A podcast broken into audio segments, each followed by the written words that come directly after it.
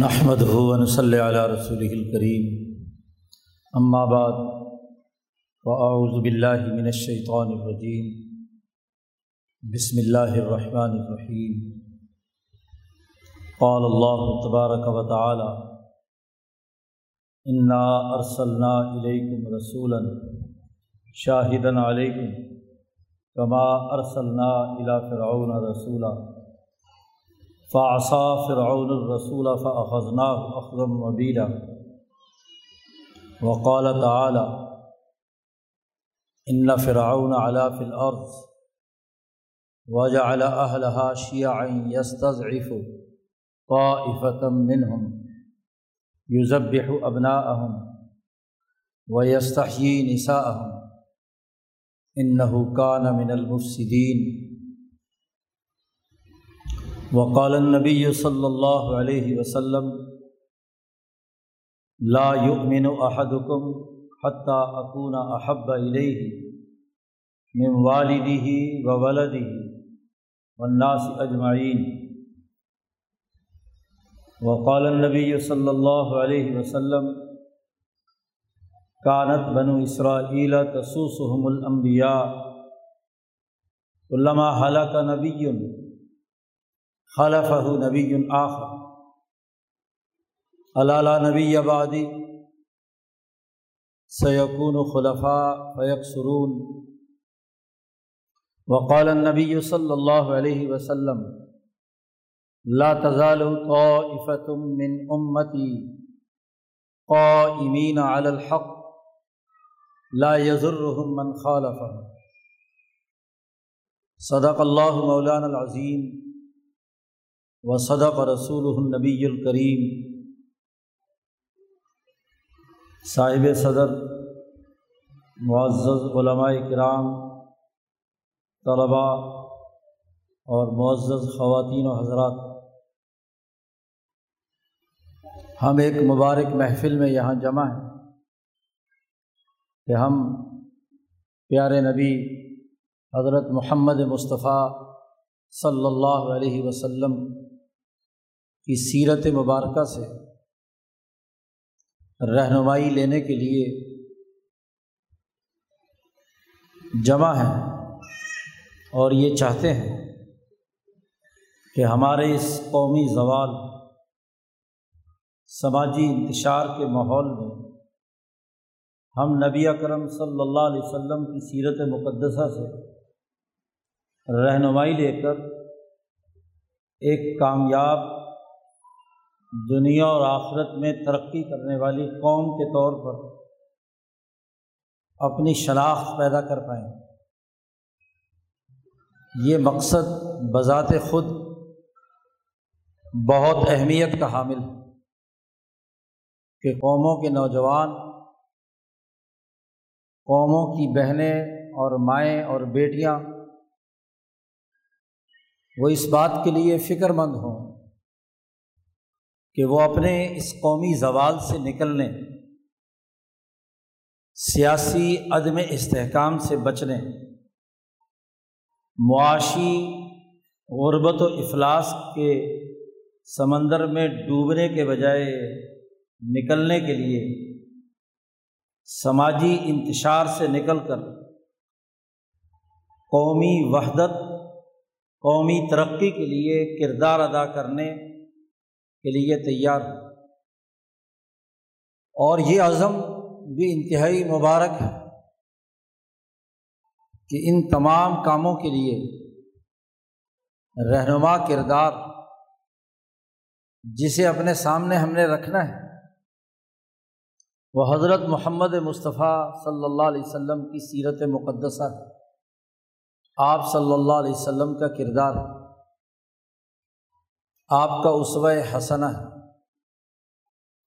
اس زوال پذیر دور میں نوجوان مرد اور عورت کا یہ عزم انتہائی مبارک۔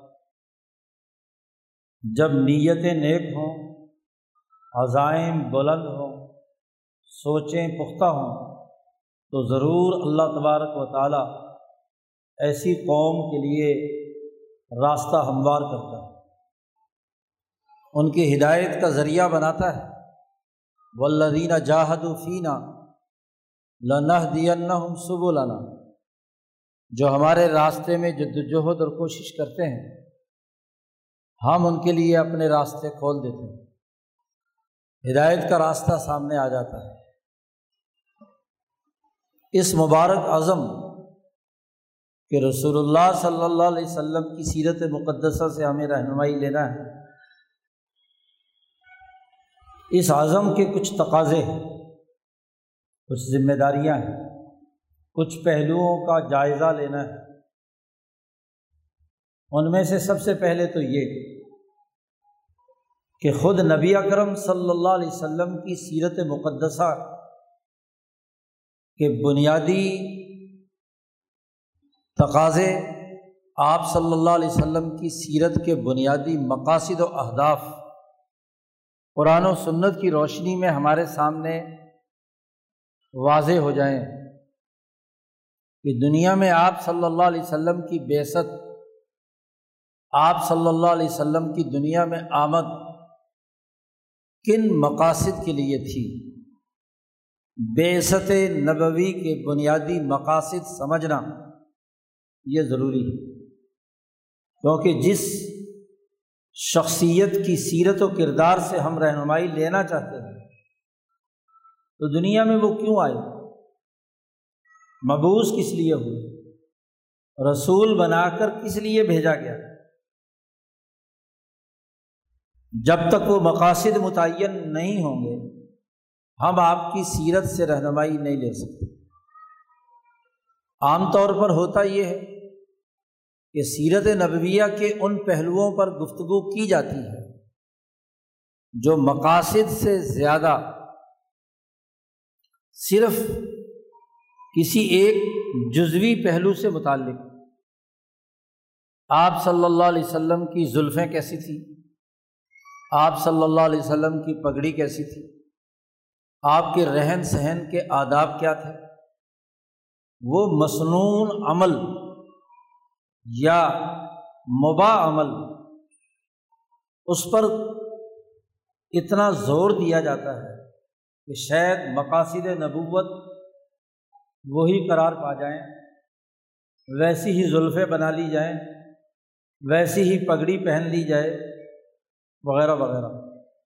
آپ کے اصل مقاصد قرآن بیان کرتا وہ قرآن جو حضرت محمد مصطفیٰ صلی اللہ علیہ وسلم پر نازل ہوا قرآن حکیم نے جا بجا آپ صلی اللہ علیہ وسلم کی بیست کے مقاصد کی نشاندہی کی۔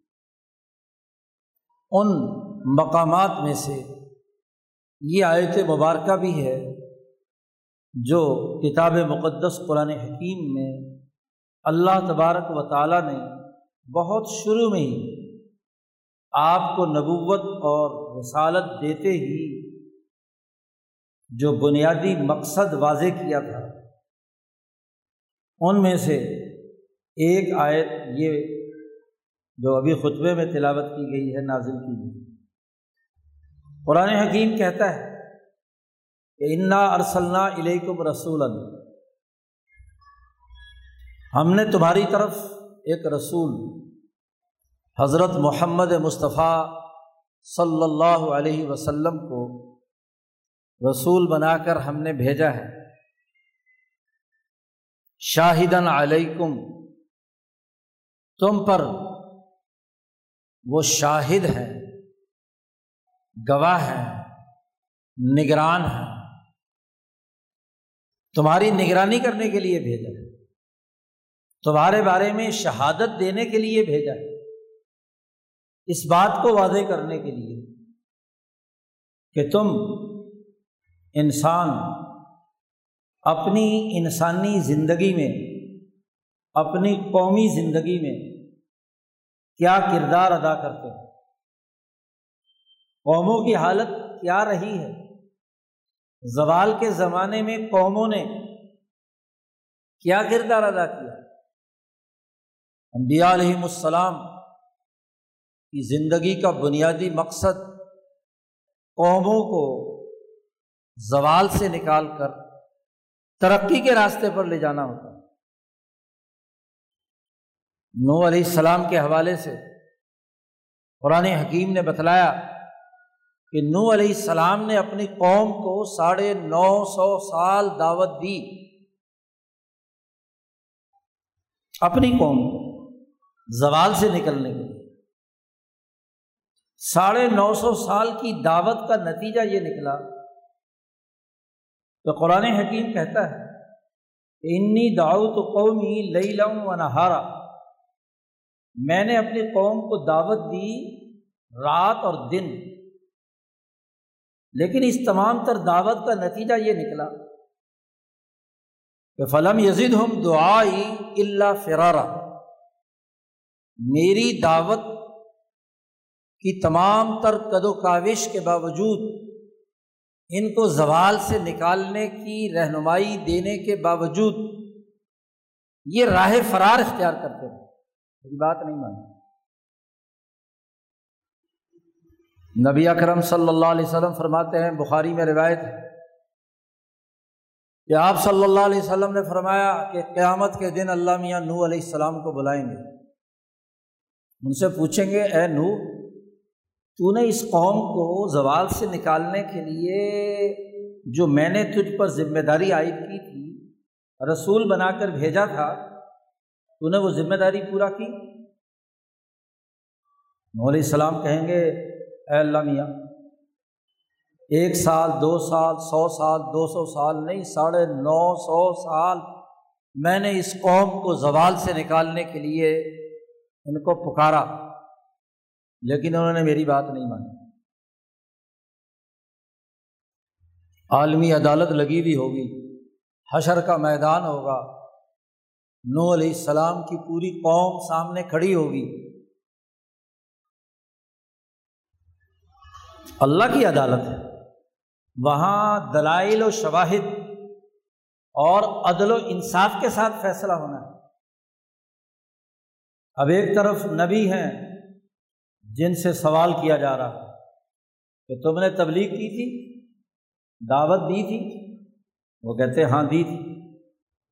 اور قوم کہہ رہی ہے کہ جی انہوں نے ایک دن بھی تو ہمیں دعوت نہیں دی۔ ہمیں انہوں نے کوئی سیدھا راستہ نہیں دکھایا، ہمیں کوئی رہنمائی انہوں نے نہیں دی۔ قوم سے پوچھیں گے اللہ تبارک و تعالیٰ کہ بھائی، یہ نبی تو کہہ رہے ہیں کہ میں نے ساڑھے نو سو سال تمہیں دعوت دی ہے۔ اور تم کہتے ہو کہ جی ہمیں انہوں نے کچھ دعوت ہی نہیں دی۔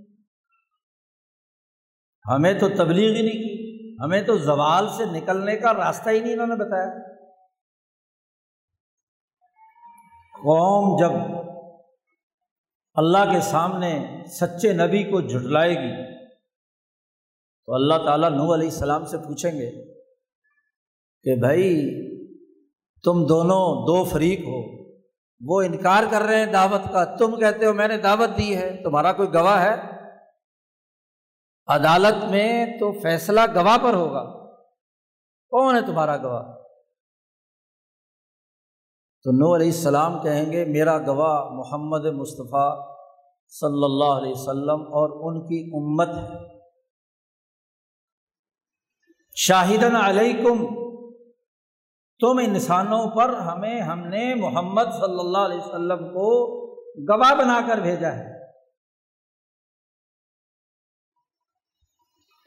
آپ گواہی دیں گے کہ واقعی نو علیہ السلام نے اپنی قوم کو دعوت دی تھی۔ ان کو زوال سے نکلنے کا راستہ بتلایا تھا۔ ان کو علم دیا تھا، شعور دیا تھا، آگے بڑھنے کا راستہ دیا تھا۔ گویا کہ نبی اکرم صلی اللہ علیہ وسلم صرف اپنی امت ہی کے نگران اور گواہ نہیں، بلکہ انسانیت کے گواہ اور نگران انسانیت کی طرف رسول بنا کر بھیجے گئے ہیں۔ قرآن حکیم نے فرمایا، اے محمد صلی اللہ علیہ وسلم، آپ کہہ دیجیے کہ انی رسول اللہ علیکم جمی کہ میں تم تمام انسانوں کی طرف رسول بنا کر بھیجا گیا ہوں۔ اناس کل انسانیت، یہی کل انسانیت کی طرف آپ کی بیست ہے۔ کہ آپ اولین و آخرین کے نگران اور گواہ بنا کر بھیجیں گے شاہدن علیکم۔ تمہارے اوپر گواہ ہے، نگران ہے۔ تمہاری تعلیم و تربیت کا اہتمام ان کا کام ہے۔ زوال سے نکالنا۔ ہے اور قوموں کو زوال سے نکالنے کی تمثیل بیان کی اسی آیت مبارکہ میں کہ کما ارسلنا الا فرعون رسولہ جیسے ہم نے فرعون کی طرف ایک رسول بھیجے تھے اور فرعون کی طرف رسول بنا کر حضرت موسا علیہ السلام کو بھیجا گیا۔ امام شبری اللہ دہلوی فرماتے ہیں کہ تمام انبیاء میں دو نبی صرف اور صرف دو نبی اس خصوصیت کے حامل ہیں کہ نبوت کے منصب کے جتنے پہلو ہیں، ان تمام میں یہ دو نبی شریک ایک حضرت موسا علیہ السلام اور دوسرے امام الانبیاء حضرت محمد مصطفیٰ صلی اللہ علیہ وسلم۔ اور ان دونوں انبیاء کا انداز اور اسلوب اپنی اپنی قوموں کو عملاً زوال سے نکال کر انسانی معاشروں کو درست خطوط پر استوار کرنے کے سیاسی، معاشی، سماجی، تہذیبی، ثقافتی، عدالتی، ہمہ جہتی پہلوؤں میں کامیاب ہوئے۔ شاہ صاحب کی عبارت ہے کہ کانا خلیفہ تعینی دونوں خلیفہ بھی تھے حکیمینی کاملینی منظرینی مبشرینی سات بنیادی امور نبوت کے بیان کیے ہیں شاہ صاحب نے۔ مفہمین کے۔ وہ تمام کے تمام ان دو انبیاء میں پائے جاتے یہ حکمران بھی تھے حکمران گر بھی تھے۔ انہوں نے انسانی معاشروں کو زوال سے نکال کر ان کی سیاسی شناخت بھی پیدا کی۔ موسا علیہ السلام کے بارے میں شاہ صاحب کا جملہ ہے کہ سا سا سیاستن حسنتن موسا علیہ السلام نے بنی اسرائیل کی سیاست بہت عمدگی کے ساتھ کی اور کچھ اس طرح سے کی۔ ایسی جماعت تیار کر دی۔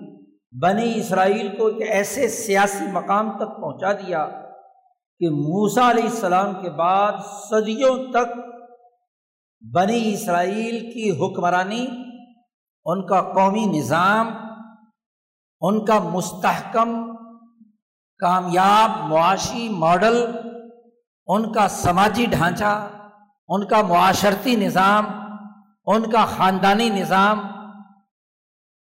دنیا میں استوار رہا۔ موسا علیہ السلامی کی تعلیمات تھیں۔ تو رات کی صورت میں جو اللہ نے ان پر نازل کی، کتاب مقدس تورات موسا علیہ السلام پر نازل کی گئی۔ پہلی جامع ترین کتاب، دو ہی کتابیں کتاب تورات جس کو قرآن حکیم کتاب سے تعبیر کرتا ہے۔ اور اسی لیے تورات کے ماننے والوں کو اہل کتاب کہا جاتا اور دوسری الکتاب، کتاب مقدس قرآن حکیم۔ ایک کمپریہنسو سسٹم انسانی معاشروں کو زوال سے نکالنے کا ایک دستور، ایک آئین، ایک ضابطہ، ایک پورا مکمل نظام حیات ان دونوں کتابوں میں دیا گیا تھا۔ الکتاب تورات کا بنیادی ہدف قوموں کو اپنے قومی حالت میں زوال سے نکال کر ترقی دینا تھا اور اس قوم میں سب سے پہلے اور بنیادی قوم خود بنی اسرائیل تھی۔ بنی اسرائیل جو زوال کی حالت میں تھی، اس کو نکال کر ترقی اور کامیابی کی منزل پر پہنچانا۔ اور کتاب مقدس قرآن حکیم وہ جامع کتاب ہے کہ جو کسی ایک قوم یا ایک نسل یا سوسائٹی کے ایک طبقے کے لیے صرف نہیں، اقوام عالم یعنی تورات کا اگلا ایڈیشن ہے، جامع ترین ایڈیشن، بین الاقوامی انقلاب برپا کرنے، بین الاقوامی زوال سے نکالنے۔ بین الاقوامی پستی سے نکالنے کا ایک مکمل اور جامع پروگرام کتاب مقدس قرآن حکیم کی صورت میں دیا گیا۔ اور اس کے نتیجے میں وہ کتاب جو صرف ایک قوم کی ترقی کے لیے تھی وہ منسوخ ہو گئی۔ اب جامع ترین کتاب کتاب مقدس قرآن حکیم، جس میں تورات کی تمام تر تعلیمات بین الاقوامی نظام کے تناظر میں قرآن حکیم میں جمع کر دی گئی وہی انسانی اصول جو تورات میں بیان کیے گئے تھے، وہ کتاب مقدس قرآن حکیم میں جمع کر دیے تو اللہ پاک فرماتے ہیں کہ کما ارسل الا فرعون رسولہ جیسے ہم نے فرعون کی طرف حضرت موسا علیہ السلام کو بھیجا تھا، اور انہوں نے فرعون کے ظلم و ستم اور زوال کے ماحول سے نکال کر بنی اسرائیل میں ایک قومی انقلاب برپا کر کے ان کو ترقی کے راستے پر گامزن کر دیا۔ بالکل بھی آئینی ہی حضرت محمد مصطفیٰ صلی اللہ علیہ وسلم کو بھیجا کہ آپ اپنی تعلیمات اور رہنمائی کے ذریعے سے ایسی جماعت تیار کریں کہ جو نہ صرف قریش کی قوم کو زوال سے نکال کر ترقی کی طرف لے جانے والی ہو، بلکہ قریش کی تربیت یافتہ اس جماعت کے ذریعے سے اقوام عالم کو زوال سے نکال کر بین الاقوامی ترقی کے راستے پر گامزن کرنے کے لیے کردار ادا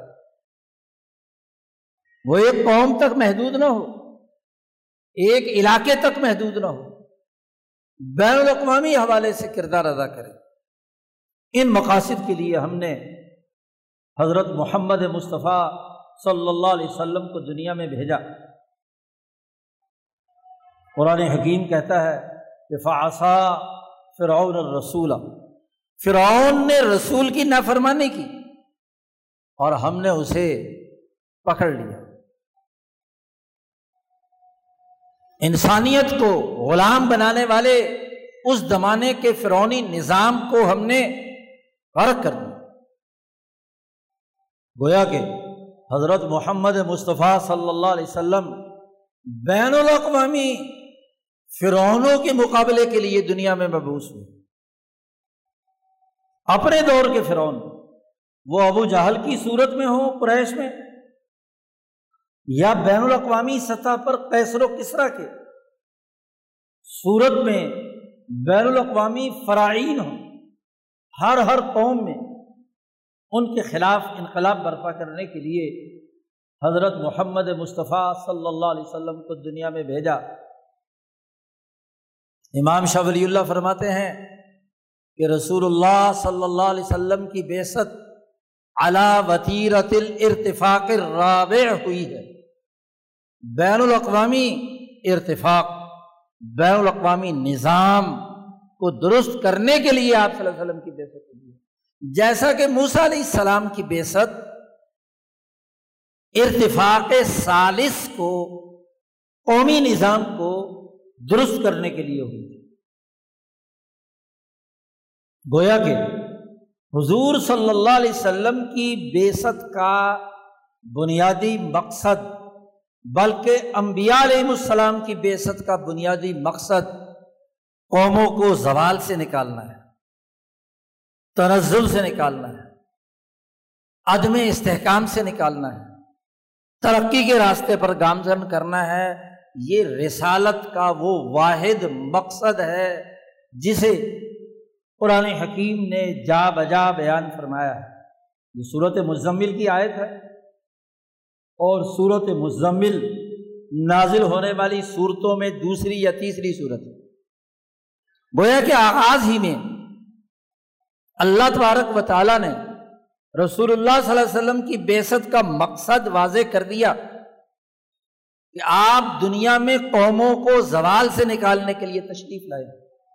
صورت الحدید میں اللہ نے فرمایا کہ ہم نے تمام انبیاء کو اس لیے بھیجا، ان پر کتابیں اس لیے نازل کی کہ لیقوب الناس بالقسط، کہ انسانیت عدل و انصاف پر قائم ہو جائے، ان کی کجی دور ہو جائے، ان کی کمیاں کوتاہیاں دور ہو جائیں، وہ شعوری بنیادوں پر آگے بڑھ کر اپنے ملک اور قوم کو ترقی کے راستے پر گامزن کرنے کی اہلیت اور صلاحیت سے بہرابر ہو جائے یہ نبی اکرم صلی اللہ علیہ وسلم کی بیست کا مقصد رہا۔ ہے اور تاریخ گواہ ہے۔ آپ صلی اللہ علیہ وسلم کی تریسٹھ سالہ زندگی، بالخصوص تیئیس سالہ دور نبوی، اس بات پر گواہ ہے کہ دنیا میں نبی اکرم صلی اللہ علیہ وسلم تشریف لائے تو اس وقت کا فرعون ابو جہل کی صورت میں مکہ مکرمہ پر جہالت، ظلم، انسان دشمنی کی علامت کے طور پر اس سوسائٹی پر مسلط تھا۔ بین الاقوامی سطح پر کیسر و کسرا اپنی اپنی اقوام پر ظلم و ستم ڈھا کر اپنے اپنی قوم کے فرعون بنے ہوئے تھے۔ اور حضرت محمد مصطفیٰ صلی اللہ علیہ وسلم تریسٹھ سالہ زندگی گزار کر دنیا سے تشریف لے گئے تو ابو بکر کا صدیق رضی اللہ تعالیٰ عنہ علم، عدل، ترقی اور کامیابی کا دور قائم ہو چکا تھا۔ تیئیس سالہ دور نبوی میں ایک عالمگیر انقلاب کی بنیاد رکھ دی۔ انسانیت کو زوال سے نکالا۔ وہ قریش جو سیاسی زوال کی حالت میں تھے، معاشی افلاس میں مبتلا تھے، فکری انتشار میں تھے، انہیں ایک سیسا پرائی ہوئی دیوار کی طرح ایک منظم قوم جو اتنی ترقی یافتہ کہ اپنے دور کی دو سپر طاقتوں، جو ایک ایک ہزار سال سے انسانیت پر حکمرانی کر رہی تھی اس قوم نے اپنی اجتماعی طاقت قوت، اپنے سیاسی شعور، اپنے معاشی ویژن، اپنے سماجی فکری مضبوطی کی اساس پر ان دو سپر طاقتوں کو شکست دے کر ایک بین الاقوامی نظام قائم کر یہ وہ بنیادی خلاصہ ہے جو نبی کرم صلی اللہ علیہ وسلم کی سیرت مقدسہ کی صورت میں ہمارے سامنے آتا ہے۔ رہنمائی کا وہ نمونہ ہے کہ جس نے انسانیت کے لیے ایک بنیادی راستہ متعین کیا کامیابی کا، زوال سے نکلنے کا۔ اور پھر اس پوری بات کو سامنے رکھ کر اللہ پاک نے فرمایا کہ لقد کان لکم فی رسول اللہ اس وطن حسنتن۔ اے انسانوں، تمہارے لیے حضرت محمد مصطفیٰ صلی اللہ علیہ وسلم کی سیرت مقدسہ ایک اسوائے حسنہ ہے، ایک نمونہ ہے، ایک معیار ہے۔ جو قوم بھی زوال سے نکلنا چاہتی ہے، جو قوم بھی استحکام حاصل کرنا چاہتی ہے، جو قوم بھی انتشار سے وحدت کی طرف آنا چاہتی ہے، تو اس کے لیے واحد نمونہ، واحد معیار وہ نبی اکرم صلی اللہ علیہ وسلم کی سیرت مقدسہ ہے۔ یہ اس موضوع کا ایک پہلو ہے۔ آپ صلی اللہ علیہ وسلم کے رہنما کردار کا ایک بنیادی خاکہ اور اس کی مقصدیت ہے۔ اس کا دوسرا پہلو، جس کی آج ہمیں ضرورت، وہ یہ کہ آج ہم جس حالت میں ہیں، ہمیں اس دور میں رسول اللہ صلی اللہ علیہ وسلم کی سیرت مقدسہ سے رہنمائی لینا کیوں ضروری قرار پایا؟ اس لیے ضروری قرار پایا کہ آج ہم جس بدترین زوال، فکری انتشار، معاشی افلاس اور سماجی حوالے سے یولیدگی کا شکار ہے آج ہمیں سب سے زیادہ ضرورت بلکہ ہم ہی نہیں کل انسانیت؟ اس کی بڑی ضرورت ہے کہ وہ رسول اللہ صلی اللہ علیہ وسلم کی سیرت مقدسہ سے رہنمائی لے۔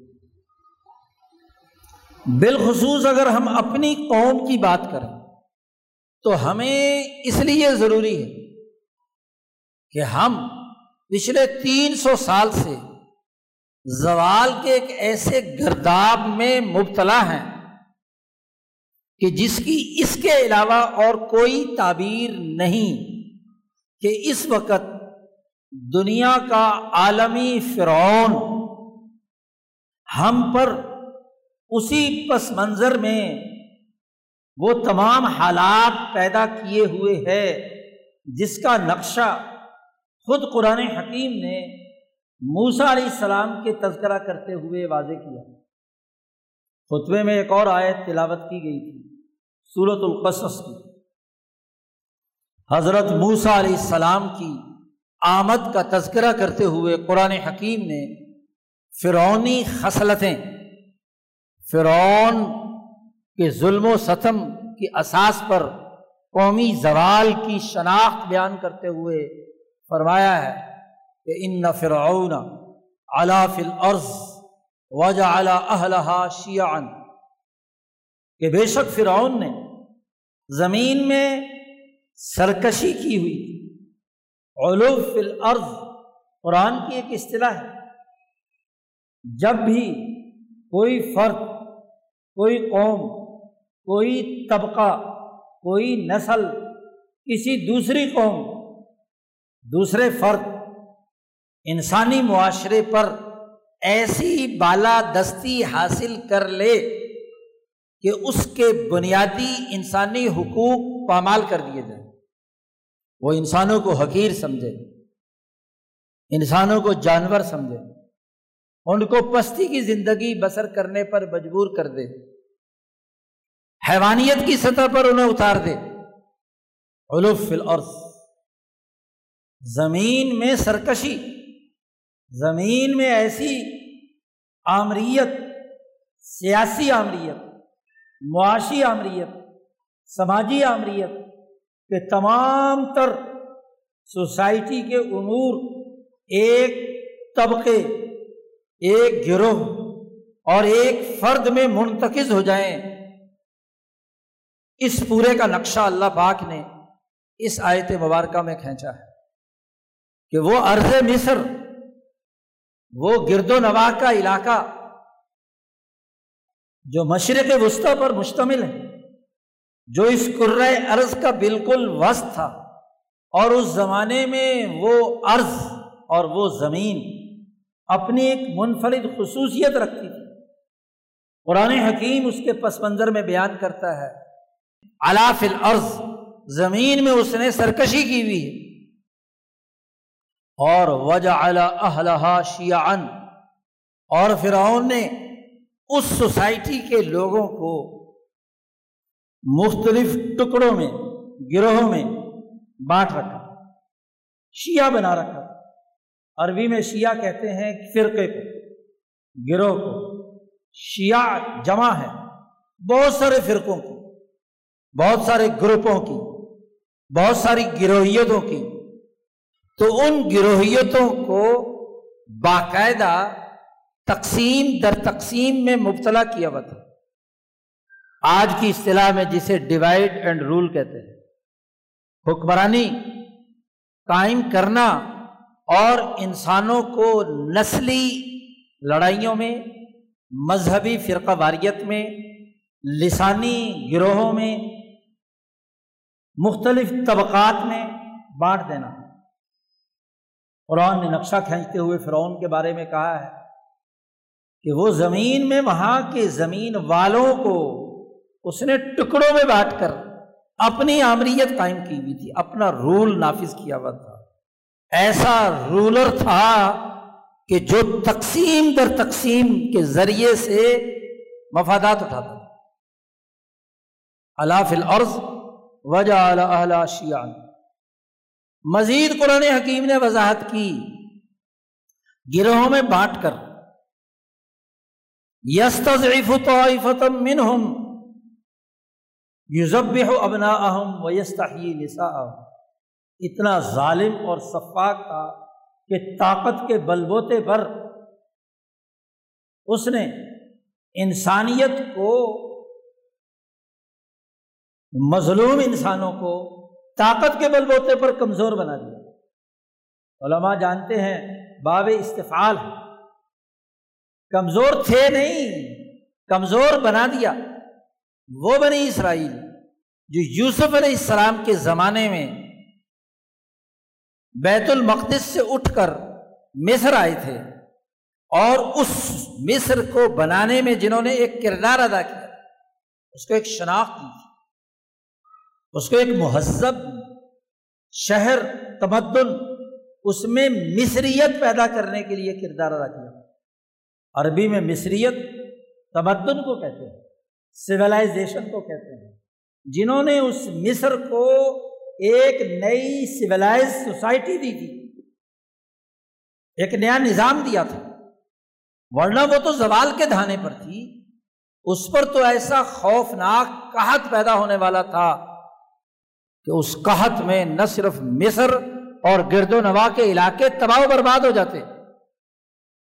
تو اسی بنی اسرائیل کے وہ الاظم پیغمبر حضرت یوسف علیہ السلام، جن کی حکمرانی، جن کے عدل و انصاف، جن کے اس قوم کو زوال سے نکال کر ترقی کی طرف لانے کا کارنامہ اور اسے دیہاتی پن سے نکال کر مصریت کی طرف لے جانے، جس کا قرآن نے کہا، جا ابھی کم من البد ممباد شیطان و بینی و بین وہ جو وہاں ابھی دیہاتی زندگی میں تھے اور یہ یہاں بھی ابھی ایسی پستی کی حالت میں تھے، اس پورے مصر کو ایک نئی ترقی کا نظام دیا اور سو ڈیڑھ سو سال مصر کی ترقی کے پیچھے اسی بنی اسرائیلی قوم کی وہ توانائیاں تھیں جو یوسف علیہ السلام کی جدوجہد کے نتیجے میں اس کو ایک دنیا میں شناخت عطا کی۔ تو کمزور تھے تو نہیں، کمزور آدمی نظام بناتے ہیں، کمزور آدمی سیاست کرتے ہیں کوئی۔ کمزور بنی اسرائیل ہوتے۔ انبیاء کی اولاد، تو یہ کیا ہے؟ مصر کے اندر نئی تہذیب کے بانی ہو سکتے تھے؟ نہیں۔ اس فرعون نے اپنی آمریت تقسیم در تقسیم کے ذریعے سے اس قوم کو جو منظم، باشعور ترقی یافتہ مصر کو زوال سے نکالنے والی اس قوم کے کارناموں کی ناشکری یہ کی کہ ان تمام کا بدلہ یہ کہ ان کو طاقت کے بلبوتے پر غلام بنا دیا۔ یس طائف جزب بھی ہو بنا ہوں ان کے نوجوانوں کو قتل کرتا ہے۔ ان کی عورتوں کو زندہ رکھتا ہے۔ یستا نسا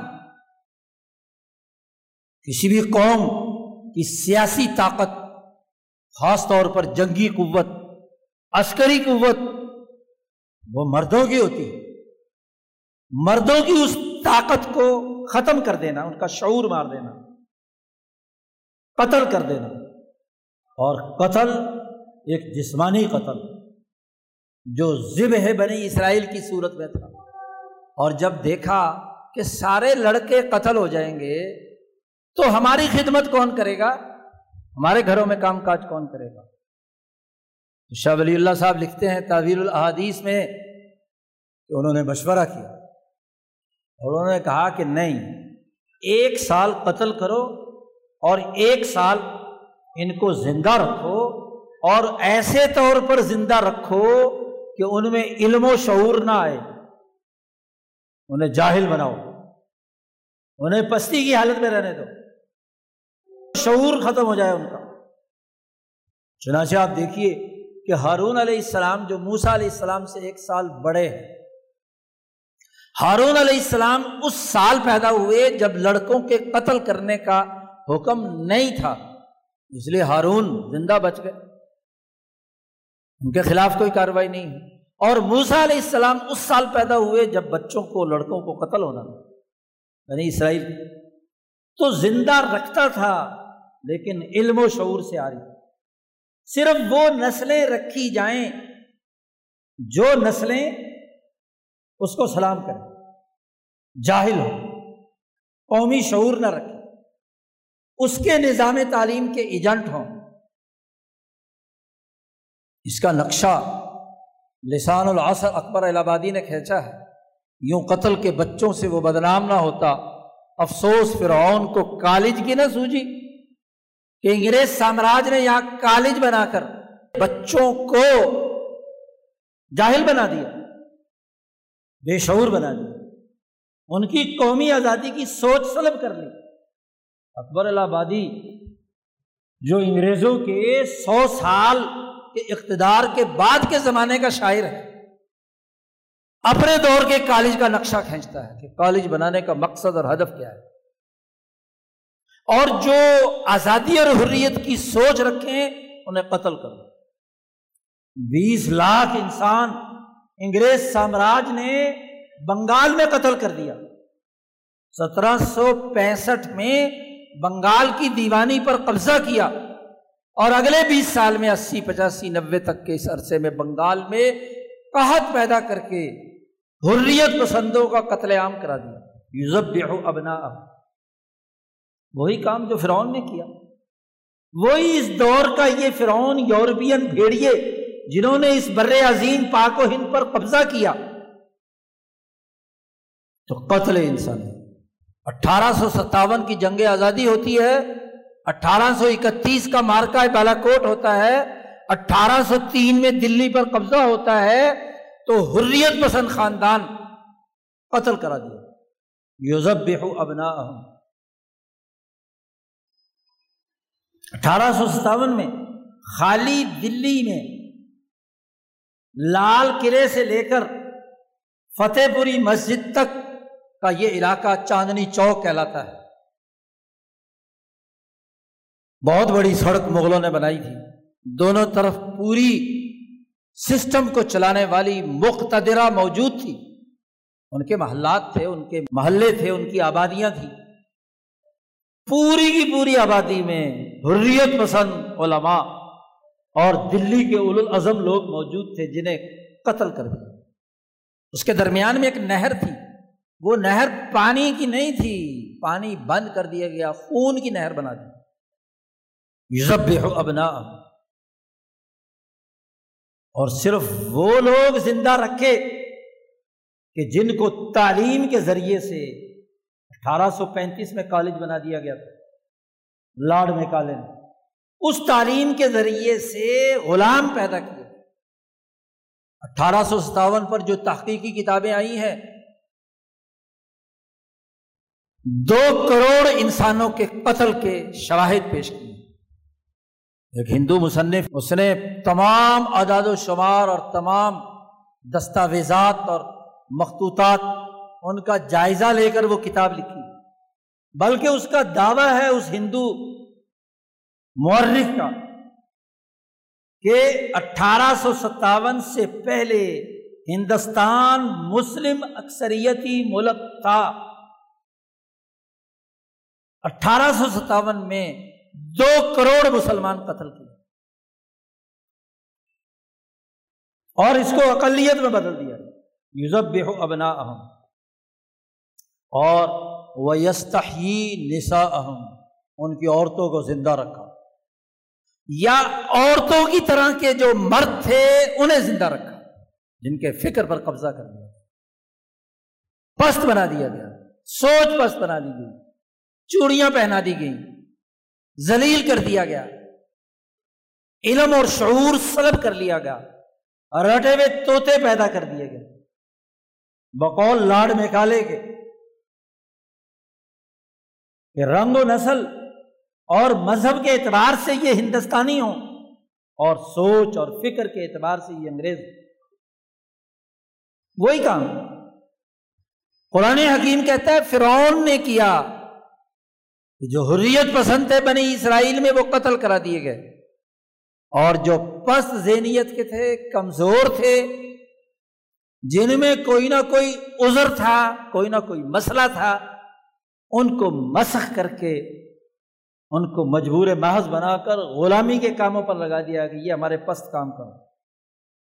ملازمت پر لگا دیا کہ ہمارے مقاصد کو پورا کرنے کے لیے اعلی کار بن جاؤ۔ نظریہ دے دیا، تعلیم کا مقصد ملازمت، دوسرے کا غلام بننا۔ پرانے زمانے میں غلام بنتے تھے، مصر کے بازاروں میں بکتے تھے۔ یوسف علیہ السلام کے بکنے کا جب واقعہ سامنے آیا، تو وہاں غلام کھڑے کیے جاتے تھے منڈی میں۔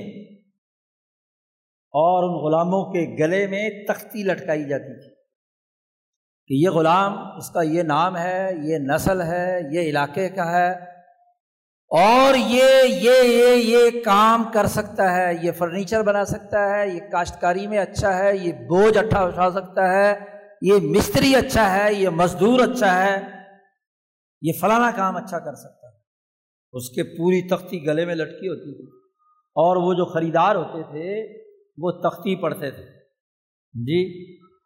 اس تختی کے مطابق اس غلام کا ریٹ لگتا تھا؟ بیچنے والا بھی اور خریدنے والا بھی۔ امریکہ کی تختیاں تو آج بھی وہاں کالوں کو بیچنے کی انیس سو پینسٹھ وغیرہ کے اشتہارات امریکی اخبار میں ابھی تک چھپتے رہے۔ کہ یہ غلام بکنے کے لیے آیا ہے، نئے غلام آئے ہیں، نئے نیگرو آئے ہیں۔ ان میں یہ یہ خصوصیات ان کو بیچا جاتا ہے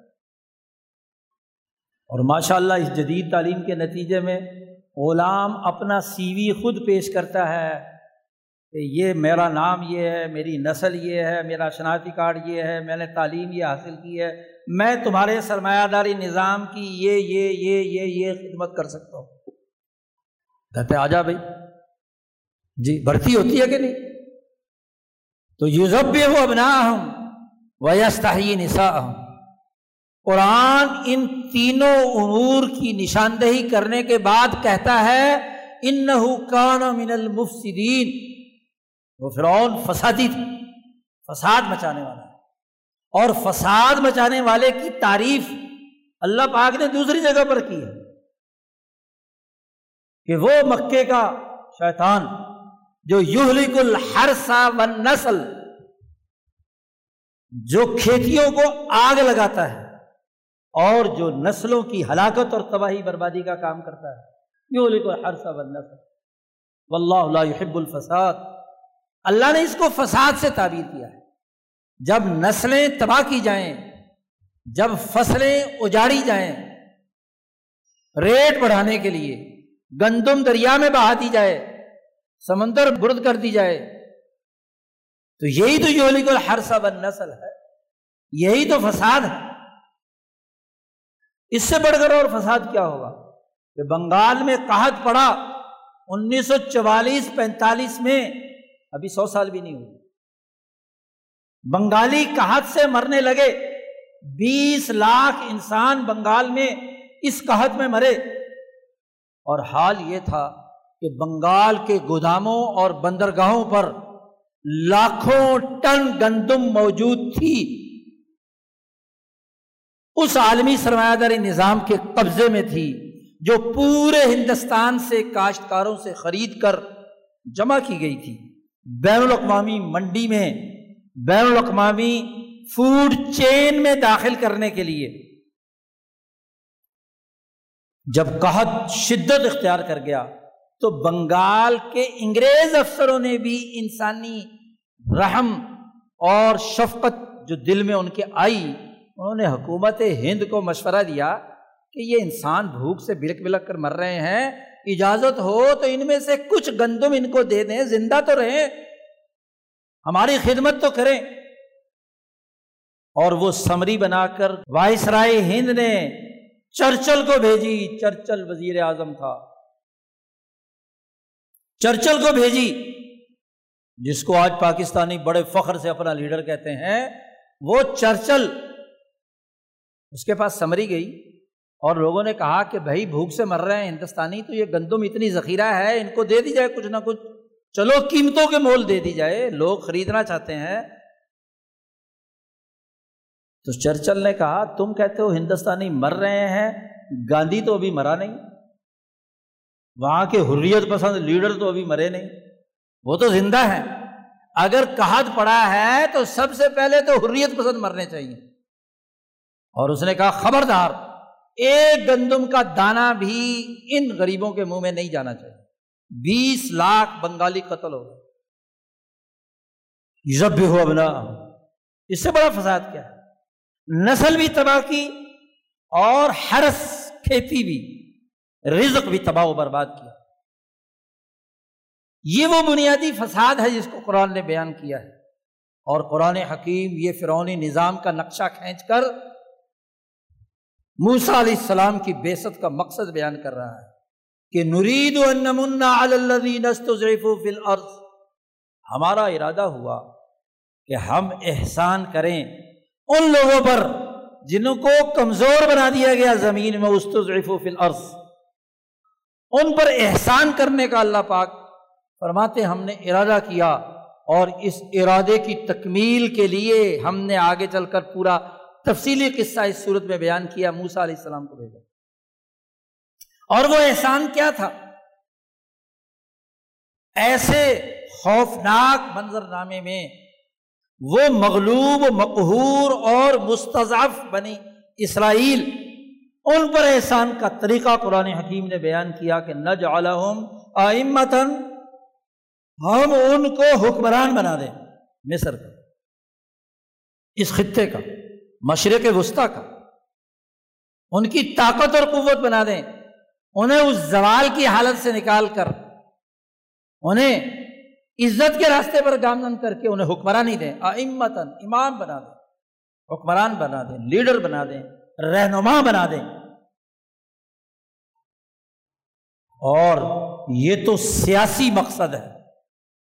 کسی پسی ہوئی قوم کو، زوال پذیر قوم کو اس قوم کا حکمران بنا دینا،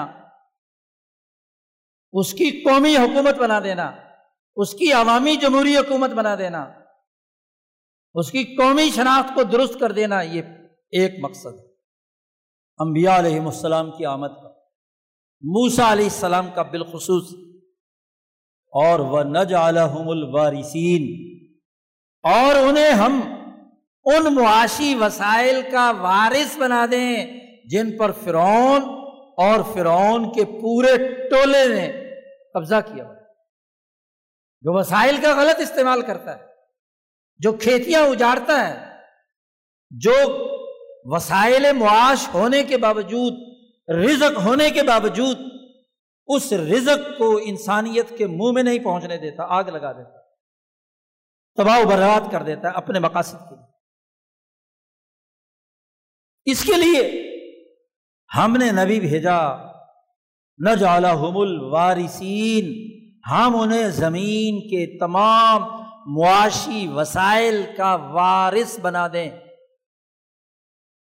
وہ زمین کھینچ لیں ان کے نیچے سے، ان جاگیرداروں، ان سرمایہ داروں ان مراد یافتہ طبقوں، ان فرونوں ان ظالموں سے کھینچ کر زمین وارث بنا دیں ان کو۔ فرعون اور اس کا لشکر جب غرق کر دیا گیا، تو ان کے خزانے، ان کے وسائل، ان کے زیورات، ان کے ہیرے جواہرات اکٹھے کیے ہوئے، ان کی زمین، اس کا وارث کسے بنا دیا؟ اس کمزور کو گویا کہ انبیاء علیہ السلام اور بالخصوص موسا علیہ السلام اس لیے دنیا میں آئے، قرآن کی نس قطعی کہہ رہی ہے دو ٹوک پیغام بیان کیا جا رہا ہے کہ وہ قومی زوال سے نکال کر اس قوم کو حکمران بنانے اور اس کو معاشی وسائل کا مالک بنانے کے لیے کردار ادا کرے اور قرآن کہتا ہے کہ اسی مقصد، اسی ہدف، اسی لیے ہم نے اے محمد صلی اللہ علیہ وسلم آپ کو مبوس کیا ہے، انا ارسلنا علیکم رسولہ آپ کو بھیجا ہے، کما ارسلنا الا فرعون رسولہ آج بھی حالت یہی ہے، ابو جہل یہی کام کرتا ہے۔ لوٹتا ہے، طبقات بنائے ہوئے ہیں۔ انسانوں کی کوئی قدر و قیمت نہیں۔ قریش کے ایک مخصوص طبقے، بارہ وزیروں اور ان کے موالی کے علاوہ مکے میں نہ کسی تاجر کی عزت ہے، نہ کسی کام کرنے والے کی عزت ہے۔ اور حبشی غلام، رومی غلام، عمار و یاسر غلام پستی کی زندگی بسر کر رہے ہیں۔ اور وہ اتنے ظالم اور شفاق ہیں کہ جو تاجر آتا ہے، اسے لوٹ لیتے ہیں۔ اس پر ظلم کرتے ہیں، زیادتی کرتے ہیں۔ صرف ایک واقعہ سناتا ہوں۔ نبی اکرم صلی اللہ علیہ وسلم نبوت کے بعد مسجد حرام میں تشریف فرما ہے اپنے چند ساتھیوں کے ساتھ۔ مسجد حرام میں لوگ شام کے وقت میں، آج بھی اور زمانے میں بھی مختلف گروپ جو جن کی آپس میں دوستی ہوتی ہے، وہ ایک جگہ پہ گروپ کسی نہ کسی لیڈر کے ماتحت بیٹھتے ہیں۔ تو ابو جہل، اس کی بھی ایک ٹولی تھی، مختلف سرداروں کی۔ بیٹھے گئے ایک بیچارہ تاجر جس کو لوٹا تھا ابو جہل نے۔ سامان خرید لیا، پیسے دینے کے لیے تیار نہیں۔ انکار کر دیا۔ پہلے تین چار دن ٹلاتا رہا، اس کے بعد کہا، کوئی پیسے نہیں، بھاگ جا۔ وہ تاجر مسجد حرام میں آیا اور لوگوں سے کہا کہ بھائی، تمہارا سردار جو ہے، وہ میرے پیسے نہیں دیتا۔ ایک ٹولی کے پاس گیا، دوسری کے پاس گیا، تیسری کے پاس گیا، گھومتا گھماتا، وہ اس ٹولی کے پاس آ گیا جہاں ابو جہل کا گروپ بیٹھا ہوا خود ابو جہل موجود نہیں اور اس کے قریب ہی نبی اکرم صلی اللہ علیہ وسلم بھی اپنے چند ساتھیوں کے ساتھ تشریف فرماتے اس نے آ کر وہاں بفتہ سنائی اور لوگوں نے کہا کہ بھائی ہم تو کچھ نہیں کر سکتے، ہمارا وہ لیڈر ہے ہاں جی اس ملک کا۔ تو وہ جو ٹولی بیٹھی ہوئی ہے نا ابو جہل کے ساتھی، ان سے جا کر کو شاید وہ تیری کوئی مدد کر دیں تو ابو جہل کے ٹولی کے پاس آیا۔ تو وہاں ظاہر ہے کہ وہ اپنے سردار کے خلاف کیسے بات سنیں گے؟ وہ تو سارے لوٹ مار میں شریک ہوتے ہیں۔ تو وہ ان میں سے ایک شرارتی نے یہ کام کیا کہ اس بیچارے مظلوم آدمی سے کہا کہ دیکھو، ہم تو کچھ نہیں کر سکتے۔ وہ جو ٹولی بیٹھی ہے نا، حضور صلی اللہ علیہ وسلم کی طرف اشارہ کیا۔ وہ تمہیں ضرور دلوائیں گے پیسے۔ کہیں تو اس نے یہ بات مذاق کے طور پر۔ اس نے کہا، چونکہ آج کل لڑائی چل رہی ہے۔ ہاں جی حضرت محمد مصطفیٰ صلی اللہ علیہ وسلم کے خلاف کی ابو جہل پراپگنڈا کر رہا ہے، تو وہاں نبی اکرم صلی اللہ علیہ وسلم یا ان کی جماعت کا کوئی آدمی ابو جہل کے خلاف کوئی بات کرے گا تو پھر کوئی نہ کوئی دنگا فساد کریں گے۔ تو مذاق کے طور پر اس کو کہا کہ وہ تمہیں پیسے دلوائیں گے۔ وہ بیچارہ مظلوم، مصیبت کا مارا ہوا وہ حضور صلی اللہ علیہ وسلم کے پاس آ گیا۔ آپ صلی اللہ علیہ وسلم سے کہا کہ ابو جہل نے لوٹ لیا ہے مجھے، پیسے نہیں دے رہا۔ اور سنا ہے کہ آپ ہی واحد مکے کے آدمی ہیں جو مجھے پیسے دلوا سکتے حضور صلی اللہ علیہ وسلم نے اس سے پوچھا کہ کس نے کہا ہے تمہیں؟ انہوں نے کہا، یہ جو ٹولی بیٹھی ہے نا، انہوں نے کہا ہے۔ کہ آپ واحد آدمی ہیں جو پیسے دلوا سکتے ہیں۔ نبی اکرم صلی اللہ علیہ وسلم کہا، چلو، میں تمہارے ساتھ چلتا ہوں۔ کہاں ابو جال پتہ چلا گھر ہے۔ وہ جس آدمی نے شرارتی طور پر یہ بات کہی تھی، وہ بھی پیچھے پیچھے ہو لیا کہ وہاں آپ ضرور ٹاکرا ہوگا۔ ابو جہل اور نبی اکرم صلی اللہ علیہ وسلم کے درمیان۔ آپ صلی اللہ علیہ وسلم گئے، آپ نے دروازہ کھٹکھٹایا۔ ابو جہل باہر آیا۔ تو خوف زدہ حالت۔ حضور صلی اللہ علیہ وسلم نے پورے روب اور دبدبے سے کہا، اس کے پیسے دینے؟ ہیں نے کہا ہاں دینے، پیسے دو۔ کہتا جی ٹھیک ہے، ابھی دیتا ہوں۔ اندر گیا، فوراً اس کے پیسے نکال کر لا کر اس کے حوالے کر دیے، بھیگی بلی بن گیا۔ اس نے بڑا شکریہ ادا کیا، رسول اللہ صلی اللہ علیہ وسلم کا وہ چلا گیا۔ اب وہ جو چیلا تھا، ابو جہل کا، وہ بڑا حیران کہ ہمیں تو یہ بڑا اکساتا ہے۔ محمد صلی اللہ علیہ وسلم کے خلاف۔ اور اب ان کے سامنے بولا تک نہیں۔ خوف زدہ حالت میں۔ اس نے آ کر اپنے ساتھیوں کو کہا۔ اب ساتھیوں میں بھی کھلبلی مچ گئی کہ اگر چوروں کا لیڈر جو ہے وہ خود ہاں جی اس کی طاقت اور اس کی پھونک نکل جائے تو بےچارے چیلے کب تک ساتھ دیں گے؟ تو ان کے دلباغ میں بھی ابو جہل کے خلاف سوچ پیدا ہو گئی۔ اتنے میں پیچھے سے ابو جہل پہنچ گئے۔ اس نے کہا، یار تم ہمیں تو بڑھ چڑھ کر کہتے ہو، آپ صلی اللہ علیہ وسلم کے خلاف باتیں کرتے ہوئے خود تم کیا بھیگی بلی بن گئے ان کے سامنے. اس نے کہا، بات یہ ہے کہ جب محمد مصطفیٰ صلی اللہ علیہ وسلم نے میرے گھر کا دروازہ کھٹکھٹایا، تو یوں کہ جیسے پیرے میرے گھر میں پورے میں زلزلہ آ گیا، میرا گھر ہلنے لگا۔ اور میں خوف زدہ ہو کر کہ کہیں بلڈنگ مجھ پر نہ گر جائے، میں باہر نکلا تو سامنے محمد صلی اللہ علیہ وسلم کھڑے تھے۔ انہوں نے جب مجھ سے کہا کہ تو نے پیسے دینے ہیں، میرے پاس کوئی اور چارہ نہیں تھا کہ میں اقرار کے علاوہ اور کوئی بات میری زبان سے نہیں نکلی۔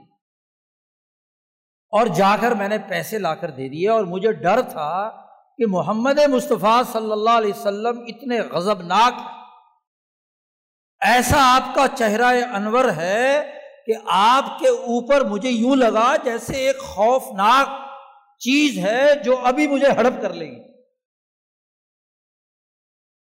تو میں پریشان ہو گیا اور مجھے مجبوراً پیسے دینے پڑے۔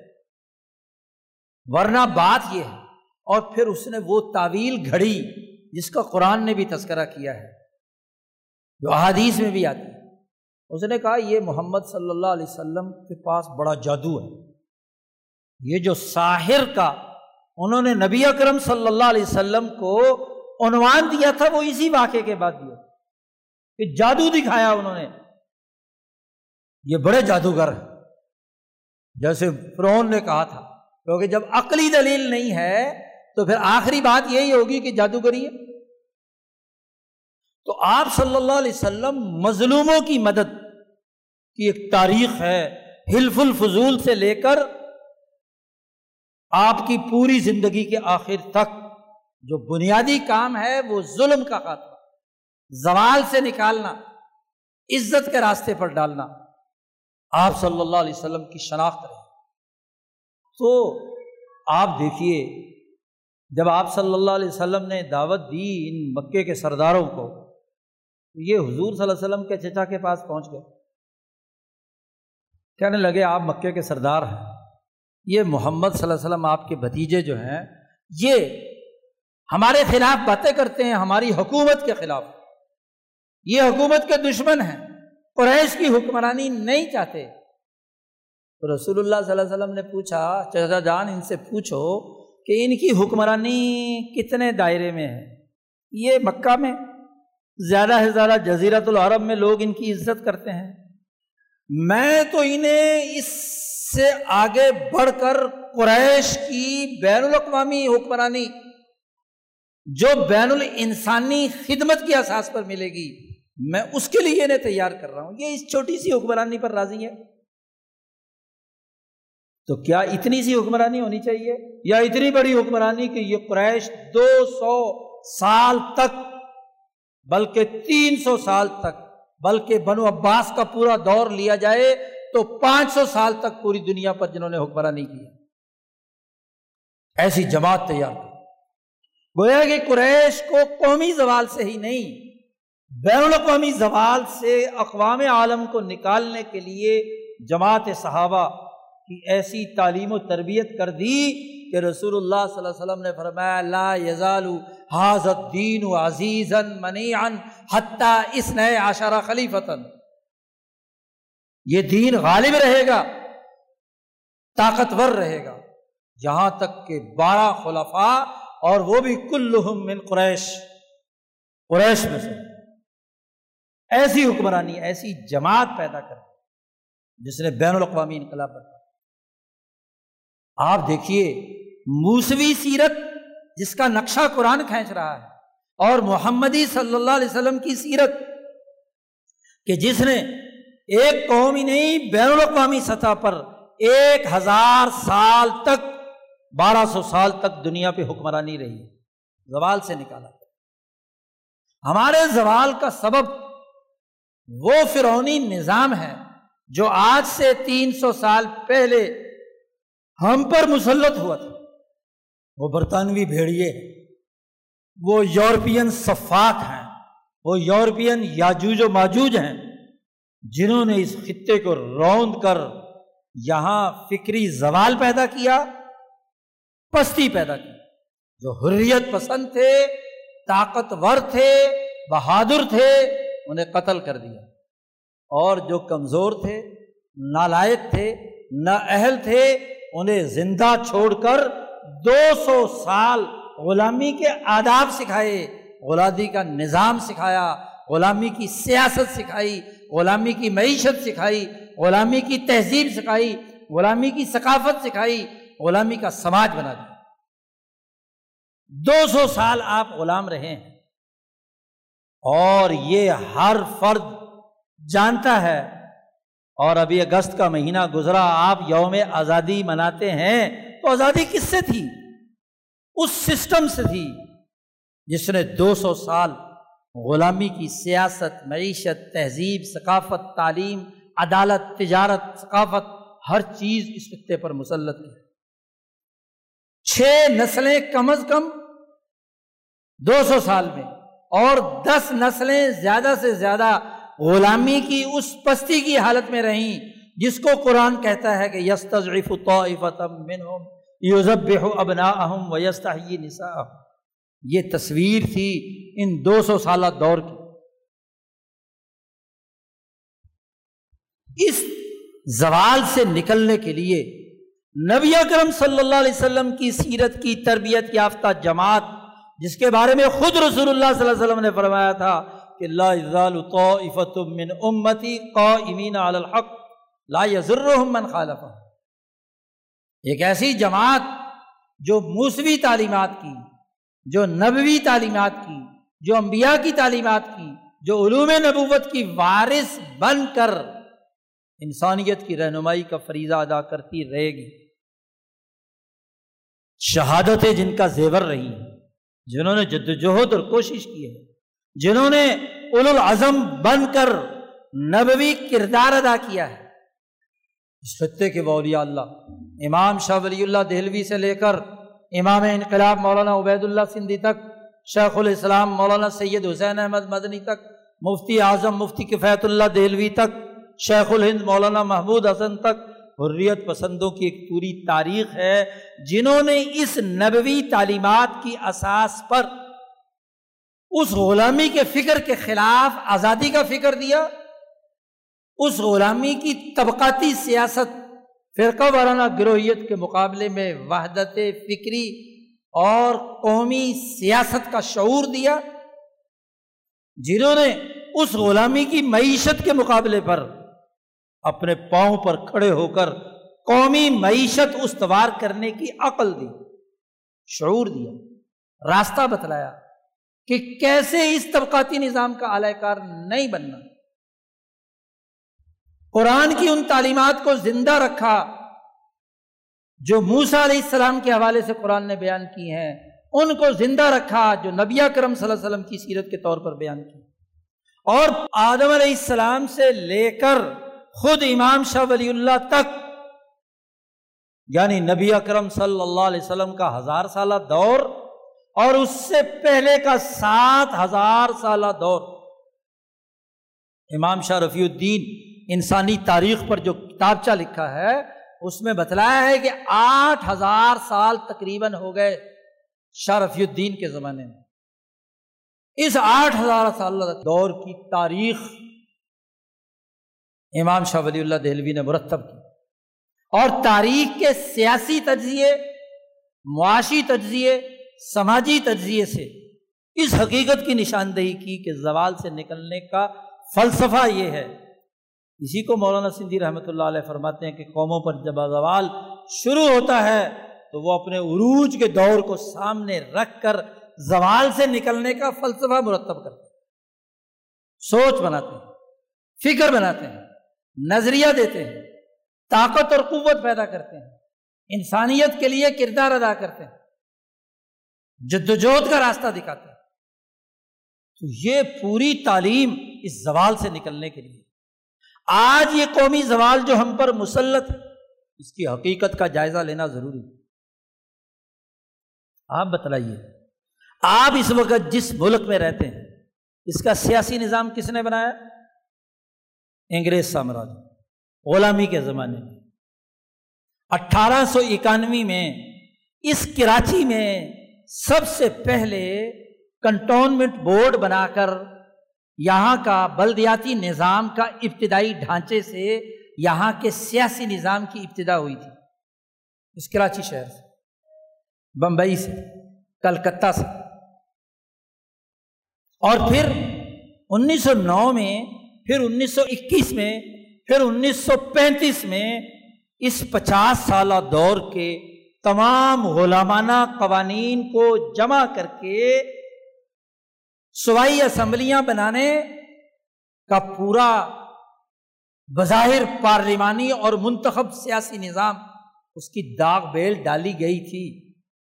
اور اس داغ بیل میں اس پورے سیاسی نظام میں یہ بندوبست کیا گیا تھا کہ ان اسمبلیوں میں کوئی حریت پسند داخل نہ ہو۔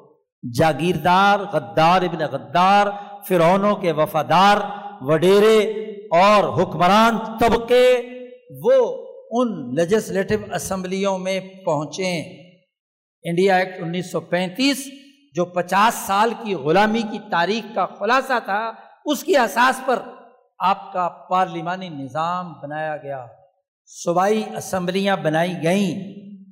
اور انہیں اسمبلیوں کی بنیاد پر انیس سو چھیالیس کا الیکشن ہوا اور اسی کی اساس پر جب دو ملکوں میں تقسیم کر دیا گیا، تو صوبائی اسمبلیوں سے ہی ووٹ لے کر انڈیا اور پاکستان کی تقسیم کی گئی۔ جن پانچ صوبوں نے، چار پانچ صوبوں نے پاکستان میں شمولیت، ان کی اسمبلیوں نے شمولیت کی قرارداد پاس کی، وہ پاکستان اور جن گیارہ اسمبلیوں نے ہندوستان میں شامل ہونے کی قرارداد پاس کی تو ہندوستان میں چلی یہ سیاسی نظام بنا ہوا کس کا ہے؟ اس فرونی نظام کا جس میں یوزب ابنا اہم ویستا ہی نسا طبقاتی یستضعف طائفتم منہم۔ وہ کمزور بنا دیے گئے لیڈر آپ پر مسلط کیے گئے اس جعلی انتخاب کے ذریعے سے۔ اور جعلی اس لیے کہ عوام کو ووٹ دینے کا حق نہیں تھا، نہ چھتیس کی اسمبلی میں اور نہ ہی چھیالیس کی اسمبلی میں۔ ووٹ دینے کا حق صرف دو آدمیوں کا تھا۔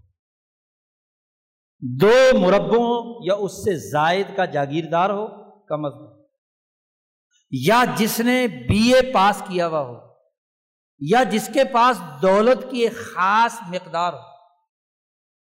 تو جتنے یہاں زمیندار تھے، وہ تو انگریزوں کے غدار تھے۔ غداری کے عوض میں تو انہیں زمینیں ملی تھی حریت پسندوں سے تو سب کچھ چھین لیا گیا۔ جی؟ اور بی اے پاس کون کرتا تھا؟ اللہ ماشاء اللہ اور وہ بھی انہیں جاگیرداروں کے بیٹے جو اٹھارہ سو پینتیس سے لے کر انیس سو پینتیس تک کے سو سالہ دور میں انگریزوں کے بنائے ہوئے Aitchison college, Lawrence college, Aligarh college اور پتہ نہیں کون کون سے چیف کالج اور جناب G C college, Punjab university, Sindh Madrasatul Islam سے فارغ۔ ان کے بنائے ہوئے نظام کے، اس کالج سے جس کے بارے میں اکبر الہ آبادی نے کہا تھا کہ افسوس کے فرعون کو کالج کی نہ سوجی جی ورنہ یوں بچوں کے وہ قتل کے بدنام نہ ہوتا۔ جی اب بات بڑی بنیادی سی ہے ان غداروں کی اساس پر سیاسی نظام۔ ان کے فیصلے اور تمام تر فیصلوں کے باوجود بھی آپ کے علم میں ہونا چاہیے کہ پنجاب اسمبلی میں جہاں کانگریس کی حکومت تھی انیس سو سینتالیس اکثریت ان کے پاس تھی۔ ان کے ذریعے سے قرارداد منظور نہیں ہو رہی تھی پاکستان کے حق میں۔ تو ایک ہندو کو پیسے دے کر پاکستان کے حق میں پنجاب اسمبلی کا ووٹ استعمال کیا گیا۔ جی اور خیبر پختونخوا کی اسمبلی میں چونکہ ڈاکٹر خان کی حکومت تھی، اس اسمبلی نے وہ قرارداد منظور نہیں کی۔ تو اس اسمبلی کو توڑ کر جعلی ریفرنڈم کرایا گیا۔ اور اس ریفرنڈم کے اساس پر اس سے کیا ووٹ لیا۔ تو یہ سیاسی نظام اور اس وقت سے لے کر اب تک جتنے آپ کے پارلیمانی یا سیاسی ذمہ داران ہیں، تاریخ اٹھا کر دیکھ لو کہ وہ غدار ابن غدار ابن غدار ابن غدار۔ اس کے علاوہ اور کیا وہی جاگیردار، وہی وڈیرے، وہی خدمت گار اس ظالمانہ نظام کے آپ کے سیاسی رہنما وہی جاگیردار ہیں، وہی وڈیرے ہیں، وہی حکمران ہیں، وہی سرمایہ تو فرونیت کا وہ ظالمانہ نظام مسلط ہے جو یزب ابنا و یستا ہی نسا اہم زوال کا بنیادی سبب۔ زوال کا بنیادی سبب وہ تعلیمی نظام ہے جو انگریز سامراج نے مدرسوں، مسجدوں اور اسکولوں اور کالجوں کے لیے بنایا تھا۔ پہلا مدرسہ عالیہ کلکتہ بنایا گیا۔ ایک لاکھ روپیہ گورنر جنرل آف ہند نے اس مدرسہ بنانے کے لیے دیا۔ اس کی زمین بھی گورنمنٹ انگریز نے اس مدرسے کے لیے دی، جس سے مدرسہ عالیہ، اس کی مسجد، اس کا سارا نظام بنایا گیا۔ اس مسجد ناخدا میں۔ اس کے ذریعے سے وہ نصاب نافذ کیا گیا۔ جو اس سسٹم کے اعلی کار مذہبی طبقے پیدا کرتا تھا، حریت پسندی کا نہیں۔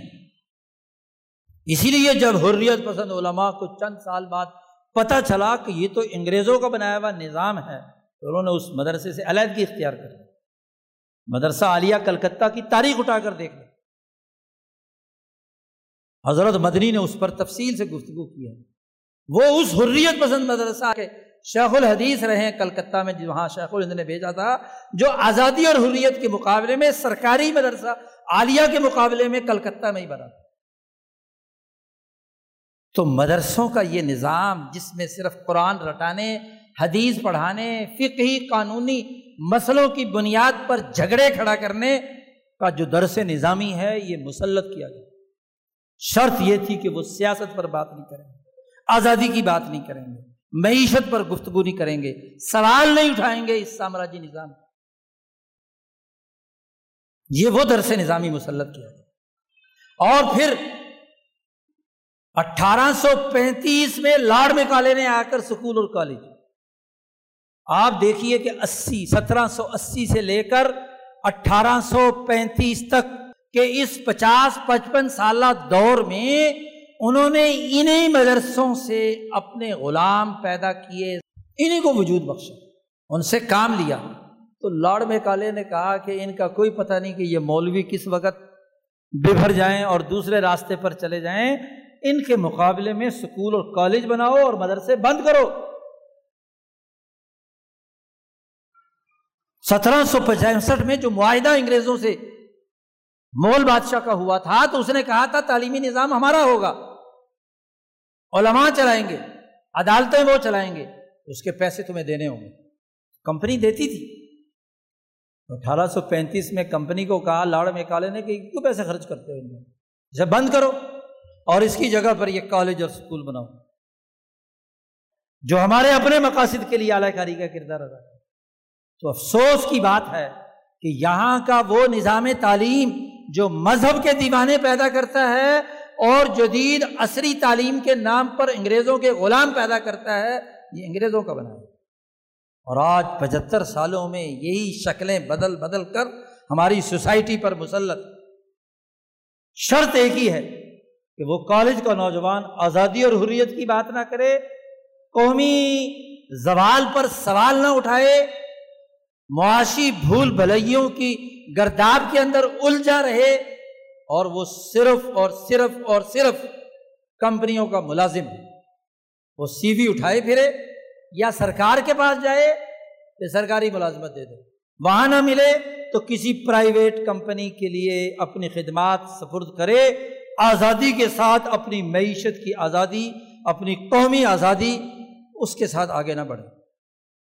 مدرسے سے مولوی نکلے اور وہ ان تمام مسجدوں اور مدرسوں کے اندر آ جائے کہ جن کے محتمم اور جتنے جن کے لیڈر اور رہنما اس سسٹم کے قبضے میں ہیں کسی واسطے سے۔ وہ اس کی خوشامد کرے گا محتمم کی تو رہے گا، ورنہ تو چھٹی۔ وہ نہیں رہ سکتا وہ اس پرنسپل کی خوشامد کرے گا، اس کی جو حضوری کرے گا تو رہے گا، ورنہ تو چھٹی۔ تو سسٹم بنا کر انسانیت کو کیا ہے؟ غلام بنا لیا۔ ذبا صرف جسم ہی نہیں، نظریہ ذبا کر دیا۔ سوچ ذبا کر دیا سوچ مار دی۔ صرف ملازمت۔ یہ زوال کا سبب۔ معیشت تباہ کی۔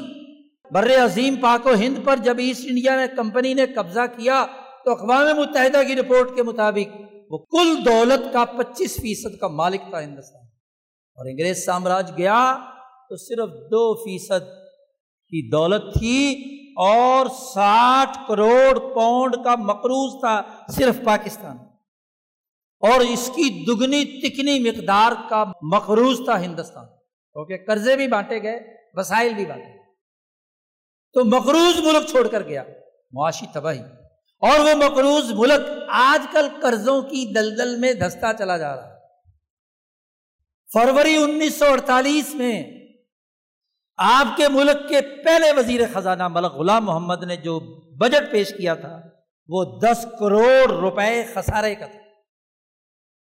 ایٹی نائن کروڑ کا بجٹ تھا، جس میں ہاں جی سیونٹی نائن آمدن دکھائی گئی تھی۔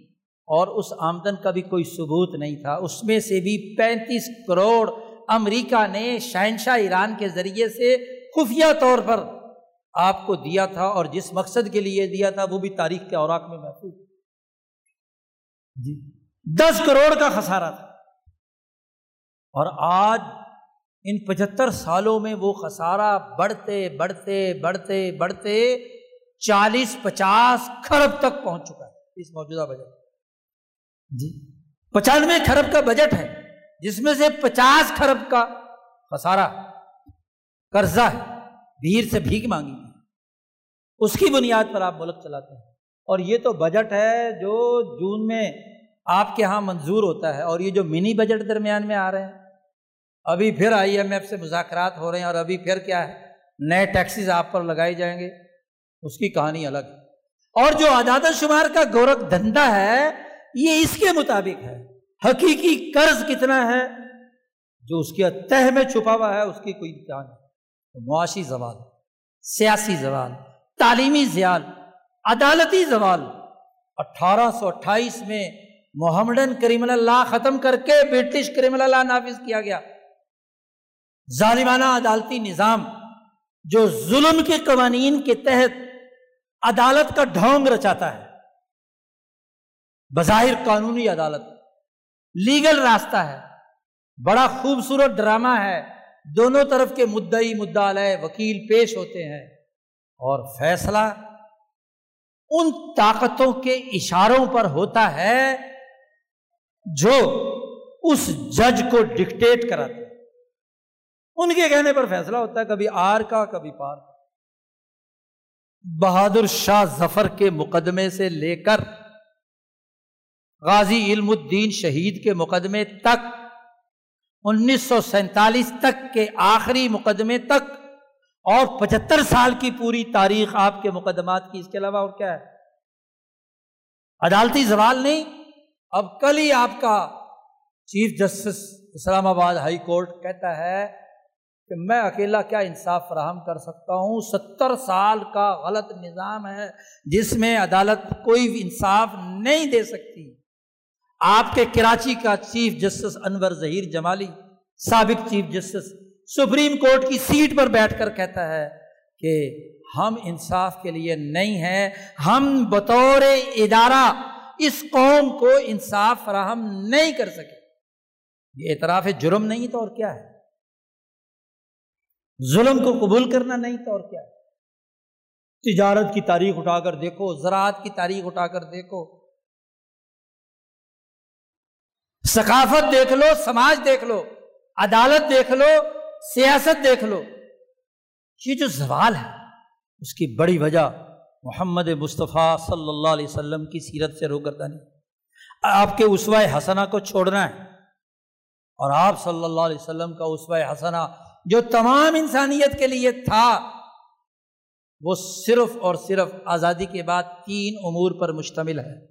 جو نبی اکرم صلی اللہ علیہ وسلم نے اپنی ایک حدیث میں بیان فرمایا آپ صلی اللہ علیہ وسلم نے فرمایا، سلاسم من جمع فقط جمع ایمان تین باتیں ایسی ہیں، جس مسلمان جماعت نے، ملک نے، قوم نے، نسل نے مان لی، اس نے کامل ایمان حاصل کر نمبر ایک، الانصاف من نفسک۔ کہ تمہارے دل سے، تمہاری روح سے، تمہارے ضمیر سے انصاف اور عدل کا نظریہ پھوٹنا چاہیے بلا تفریق، رنگ، نسل، مذہب، پورے عالم انسانیت کے لیے۔ آگے لل عالم جا کر کہا، اگلے بس یہ نہیں کہ طبقات کی بنیاد پر، یہ نہیں کہ نسلوں کی بنیاد پر، یہ نہیں کہ مذہب کی بنیاد پر۔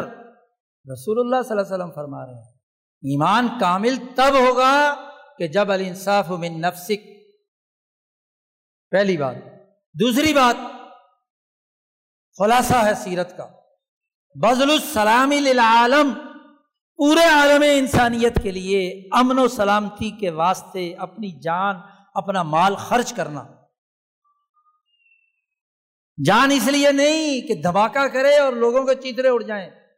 جان اس لیے نہیں کہ انسانیت قتل ہو جائے۔ جان اس لیے نہیں کہ لوگوں کا مال لوٹا جائے۔ نہیں، جان اور مال کی حفاظت کے لیے اپنی جان خرچ کر دینا۔ وہ بات جو رسول اللہ صلی اللہ علیہ وسلم نے خطبہ حجت الوداع میں فرمائی تھی۔ اللہ ان دما کم و ام والم و آراز کم حرام ان کا حرمتی یومی کم حاضہ فی شہری کم حاضہ فی بلدی کم حاضہ خبردار، تمہاری جان، تمہارے مال، تمہاری عزتیں اتنی ہی محترم ہیں۔ جیسے یہ خانہ کعبہ محترم ہے یہ مہینہ محترم ہے یہ جگہ محترم ہے یہ شہر مہینہ محترم ہے۔ یہ حرمت ہے۔ اس حرمت کا تقاضا سلامتی ہے۔ اس لیے مسلمان کو سکھایا گیا السلام علیکم۔ انسانوں پر سلام بھیجے سلامتی بھیجے۔ اور دوسرا آدمی بھی جواب میں کہے کہ تمہاری جان بھی مال بھی عزت بھی میری طرف سے محفوظ ہے، وعلیکم السلام۔ تو سلامتی کے نظام کے لیے جان مال خرچ کرنا اور اول ملاقات میں سب سے پہلے اس کو یقین دلانا کہ میری طرف سے تمہیں کوئی خطرہ نہیں ہے، تم پر سلامتی ہو۔ یہاں سلام لینے کے بعد پیٹ میں جھرا گھونپتے ہیں، سلام لینے کے بعد جیب کاٹتے ہیں۔ یہاں کا تاجر، یہاں کا مفاد پرست، یہاں کا چور ڈاکو گھر میں داخل ہو کر سلام کرتا ہے اور اس کے بعد گھر لوٹتا ہے۔ بے عزتی کرتا ہے، عزت لوٹتا ہے۔ تیسرا اصول بیان کیا، الانفاق و من الاقتار۔ وسائل کم بھی ہوں سوسائٹی میں، تو ان وسائل کو مل بانٹ کر استعمال، خرچ کرنا۔ انسانی فائدے کے لیے، نہ یہ کہ گندم جلا دی جائے، نہ یہ کہ امریکہ کے ساحلوں پر فاضل گندم کا پورا کا پورا جہاز غرق کر دیا جائے تاکہ ساؤتھ ایشیا میں اور ساؤتھ افریقہ میں لوگوں کی غربت دور کرنے کے کام نہ آئے۔ کھڑے کھڑے گوداموں کو آگ لگا دی جائے۔ لوگ غربت سے مر رہے ہوں، ایسا نہیں ہے۔ رزق انسانیت میں، انسانیت کے فائدے کے لیے خرچ کرنا اور زیادہ وسائل ہوں تو سب استعمال کرتے ہیں، وسائل کم ہوں تو پھر ہاپا دھاپی پیدا ہوتا ہے۔ کاہت کا عمل شروع ہوتا ہے۔ جس کو روکنے کے لیے تیسری بات۔ گویا کہ نبی اکرم صلی اللہ علیہ وسلم نے انسانی سوسائٹی کے لیے بلا تفریق رنگ، نسل، مذہب زوال سے نکلنے کے لیے جو رہنما اصول بیان کیے وہ یہ تین ہیں۔ کہ جب قوم غلامی سے آزاد ہو جائے تو اس کا نظام اس کا سماجی معاہدہ، اس کا سوشل کانٹیکٹ عدل و انصاف کی بنیاد پر ہو۔ سماجی معاہدات کی بنیاد عدل ہے، ظلم نہیں۔ یہ فکر ہونا چاہیے، یہ سوچ ہونی چاہیے۔ فکری از محلال سے نکلنے کا واحد راستہ۔ اور اسی حدیث میں جو رسول اللہ صلی اللہ علیہ وسلم نے بز السلام عالم اس اصول کی روشنی میں سیاسیات کا اصول بیان کر دیا۔ دنیا میں سیاست امن و امان قائم کرنے لا اینڈ آرڈر قائم کرنے کے لیے ہوتی ہے اور اس کی اساس امن۔ جان، مال، عزت، آبرو کا تحفظ ہے۔ تو سیاسی اصول بیان کر دیا، زوال سے نکلنے کا۔ اور معاشی اصول بیان کر دیا کہ جو وسائل ہیں، وہ سب میں مل بانٹ کر استعمال کریں۔ طبقات نہ بنائے جائیں۔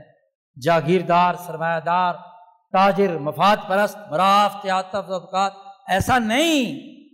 پوری سوسائٹی کے لیے، پورے معاشرے کے لیے، بلا تفریق رنگ نسل مذہب، ہر ایک کے لیے وہ مواقع فراہم کرنا کہ جن مواقع کی روشنی میں لوگوں کی ضروریات پوری ہوں۔ بھیک منگے پیدا کرنا نہیں، مقروض نہیں، مقبول نہیں، غلام نہیں۔ آزادی اور حریت کے ساتھ اپنے سیاسی، معاشی، سماجی حقوق کے لیے کردار ادا کرے یہ سیرت نبویہ کا رہنما کردار ہے۔ آج ہمارا زوال یہی ہے کہ ہم نے یہ تینوں اصول بھلا دیے۔ نظریہ عدل کا نہیں رہا، بھائی بھائی پر ظلم کرتا ہے۔ ہر فرد چاہتا ہے دوسرے کے حق پر قبضہ کر لے۔ جب حقیقی بھائی حقیقی بھائی کے وسائل پر قبضہ کرتا ہے، تو باقی لوگوں کا کیا کہنا؟ سارے عدالتوں میں مقدمات ساری سیاست کے جھگڑے، سارے معیشت کے جھگڑے انسانوں کے درمیان اسی لیے ہیں کہ اس کی احساس عدل نہیں ہے، ظلم۔ چھوڑ دیا ہم امن نہیں ہے اور امن کی ضد خوف، دہشت گردی ہے، بد امنی ہے۔ آج ہمارے زوال کا سبب وہ بد امنی ہے۔ اور ہمارے معاشی زوال کا سبب وہ ارتکاز دولت ہے۔ وہ احتکار ہے، وہ سرمایہ پرستی ہے، وہ طبقاتی نظام ہے جس سے انسانیت کے لیے مال خرچ کرنے کا عمل نہیں، انسانیت کو بھوکے مارنے کا عمل۔ گویا کہ اس پورے موضوع کا خلاصہ زوال کے حوالے سے سیرت نبویہ نے اپنی تعلیمات میں قرآن تعلیمات میں واضح کر دیا کہ دو کالم بناؤ۔ ایک کالم میں آزادی، عدل، امن اور معاشی خوشحالی۔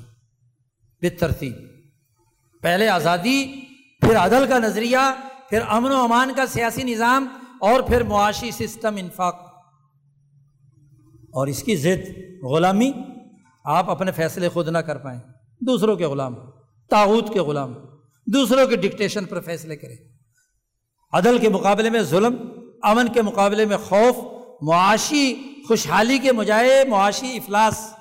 جس کو قرآن حکیم نے صورت النحل میں واضح کرتے ہوئے فرما دیا کہ ترقی یافتہ معاشرہ وہ ہے جو آمنتاً اور وہ ہے جو مطمئنتاً آتی ہے رزق اور من کلی مکان۔ اور وہ ہے جو عدل کا اور وہ جو ہے وہ جو آزادی اور حریت کا۔ آپ دیکھیے کہ ان دو کالموں کو یاد رکھے ہر نوجوان کہ اسے آزادی حاصل کرنی ہے اپنے فیصلے خود کرنے، ہمارے فیصلے دنیا کی کوئی اور غیر طاقت نہ کرے۔ ہمارا نظام عدل پر مبنی ہو، امن پر مبنی ہو اور معاشی خوشحالی پر مبنی ہو۔ ہمارا نظام غلامی کہ بچے مت پیدا کرے، ظلم کی، انڈے بچے مت دے، غربت و افلاس مت پیدا کرے۔ بد امنی اور خوف اور دہشت گردی نہ پھیلائے۔ یہ چار اصول۔ یاد کر لینا، نبی اکرم صلی اللہ علیہ وسلم کی سیرت کا بنیادی رہنما کردار ہے، بنیادی اصول ہیں، بنیادی مقاصد ہیں۔ ہمارا نوجوان، اس میں یہ پوٹینشل ہے کہ وہ آج جاگ چکا ہے۔